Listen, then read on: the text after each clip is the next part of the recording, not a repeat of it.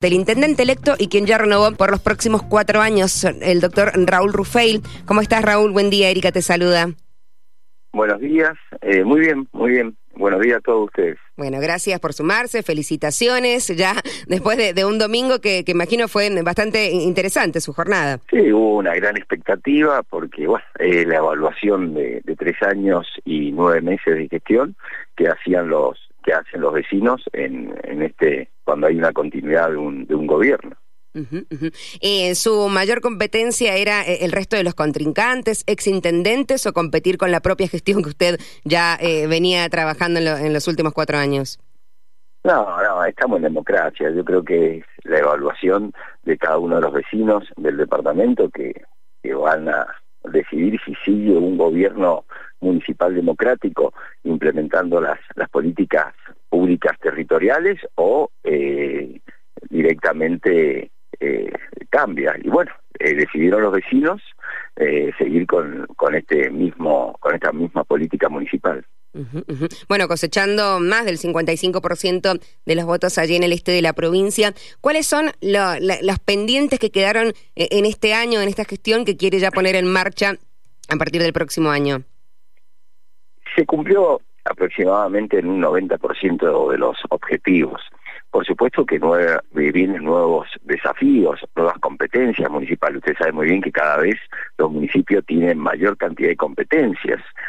Sucede que es una época muy difícil, la macroeconomía está muy cambiante, muy negativa, y uno puede proyectar diferentes objetivos, pero también es muy triste ver cómo quedan las licitaciones desiertas, cómo queda muchísimas acciones que uno pueda realizar durante una gestión y que quedan sin completar por esta macroeconomía que nos afecta a todos. Yo creo que vamos a tener que profundizar en el tema social, en el tema de vivienda, pero seguramente integrándonos con el gobierno provincial, y ojalá que nos integre el nuevo gobierno, el gobierno nacional, ya que no nos estigmatizó durante este periodo, donde no recibimos ninguna ayuda de un gobierno nacional que dice llamarse nacional y popular. Y además en un año súper complicado para todos en las materias económicas, tienen que maniobrar sobre la marcha o pensar en nuevas propuestas o planes, de asistencia del municipio. Sí, bueno, van a surgir nuevas necesidades básicas, donde tenemos que estar muy atentos, con una conducta expectante, debido a que, reitero, es por el desmanejo económico nacional que nos afecta a todos los argentinos, a todas las instituciones. Nosotros, por ejemplo, tenemos proyectos en Palmira. Usted sabe muy bien que este departamento tiene 2 ciudades importantes, aparte de los 14 distritos restantes, y estamos pensando cómo podemos llegar a los fondos para realizarlo. Hemos pensado en un polideportivo para Palmira, y bueno, y lo vamos a hacer, como lo hemos hecho tantas cosas que no le correspondía al municipio. Sin embargo, tomó esa responsabilidad y esa actitud proactiva, y lo hicimos. Caso de cloaca, agua, preventores, movilidad para preventores, movilidad para servicios, para parques y servicios, pero todo es con recursos propios, y eso es lo bueno, eso es lo rescatable, eso es lo que nos pone en esa gana de seguir actuando, porque todo parte de una buena administración, todo parte de un buen ordenamiento, y porque todo esta macroeconomía afecta a todos los sectores, tanto de la producción agrícola, la industria, el comercio. No hay un sector que no se vea afectado, y los municipios no son ajenos a eso. Entonces tenemos que ser muy austeros, planificar muy bien, ordenarnos como lo hemos hecho, y cumplir con los objetivos, también cumplir con las funciones del núcleo duro de un municipio, sin apartarnos de eso, ampliar más la oferta, siempre y cuando nos permita esta economía. Usted sabe muy bien lo que está pasando. Vamos a llegar se había proyectado una inflación de 60% y creo que vamos a llegar a 150, 160 anual. Es muy triste, muy grave esto, ¿eh? Pero bueno, hay que redoblar los esfuerzos, ser más austeros, más criteriosos para poder llegar a los objetivos que usted me dice. ¿Cómo viene el plan también por algunas consultas que habían llegado aquí en el WhatsApp de la radio de los distintos asfaltos o construcción o terminación de ciclovías en distintas áreas del departamento? Sí, esto fue uno de los planes que nos trazamos, que se movió lo que es la sustentabilidad, el cuidado del medio ambiente, y acá no solamente se usa la bicicleta para el turismo, se usa para que los chicos concurran a los colegios, para que los obreros de la viña transitan, entonces le tenemos que dar mayor seguridad, porque si usted se pone a analizar, si no tiene una ciclovía en estos momentos, el riesgo de cinemática de accidente es mucho mayor.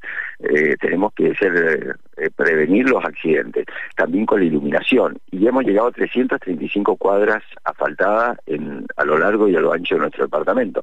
Queda muchísimo por hacer, no puedo desconocer eso. También la recuperación de los espacios verdes, también edificios, porque tenemos que disminuir los alquileres. Usted sabe muy bien que ahora tenemos que agudizar y reinventarnos para optimizar los recursos. Tenemos que disminuir los alquileres y una de las formas es teniendo los edificios propios. También la terminal de ómnibus. También junto con el gobierno de la provincia estamos haciendo el hospital en Palmira, o sea, son muchas las obras que estamos haciendo en estos momentos. Bueno, son muchas las obras y muchas las que se van a dar continuidad. Me quedé pensando cuando hace un ratito hablaba de los signos de austeridad y me hizo acordar la vendimia de este año, ¿no? En solidaridad con las personas afectadas por las inclemencias climáticas, que se realizó una fiesta mucho más tranquila y austera. Sí, fue un acto protocolario y de tradición, porque usted sabe muy bien que siguen los bailarines, los artesanos, que también es una fuente laboral para ellos. Entonces hicimos un fogón criollo y con lo que ahorramos lo redireccionamos esos fondos, esos recursos a la población productiva, porque necesitamos que el obrero de viña, el contratista, subsanar parcialmente las necesidades por 7 meses hasta que ya estén en víspera de una nueva cosecha. No obstante ello, es muy limitado el recurso que hace el municipio, pero es un aporte más junto con la provincia, donde estuvo atento el gobernador y el señor vicegobernador a darle estos subsidios de ayuda, porque si no es insostenible. Ya de por sí nuestra economía nos afecta, se imagina con las inclemencias que hemos tenido, esas heladas tardías, las tormentas graniceras, que fue muy muy grave para el este, ¿eh? Hacía varias décadas que no había sucedido. Hay algunos barrios que figuran en la lista del sorteo del IPB. ¿Están en qué zona del departamento específicamente ubicados y para qué momento del año o del próximo año se estima que se puedan entregar para quienes hayan anotado allí?